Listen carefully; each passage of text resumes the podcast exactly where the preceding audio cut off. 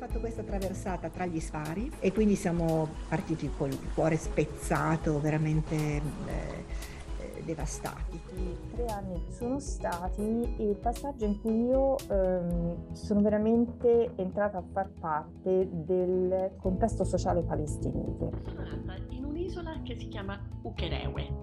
Quando dico alla gente che sono nata in un'isola nel paese che ora si chiama Tan- Tanzania o Tanzania, tutti pensano a Zanzibar, non pensano a nessuno ha mai sentito parlare di No, parliamo veramente spessissimo del Burundi. Il Burundi è nella nostra vita e lo sarà sempre. Io e Mirko aspettiamo che crescano un pochino per portarli... No, che in agguato ci sono un sacco di pericoli e no, in agguato ci sono anche un sacco di esperienze che aspettano solo di essere vissute.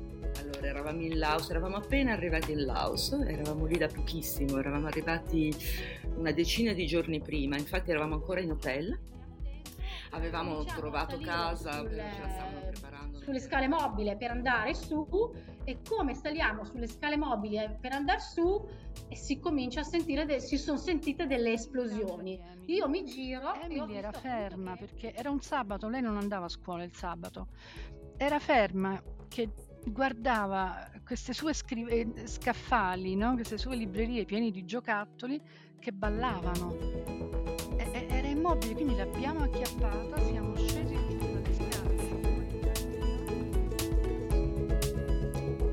Io sono Giuliana Arena e questo è Sconfinate, Storie di altri mondi, il podcast di Expat Click.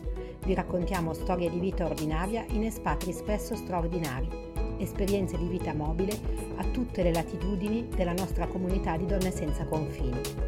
Trovate fotografie e altri materiali sul profilo Instagram sconfinate underscore podcast.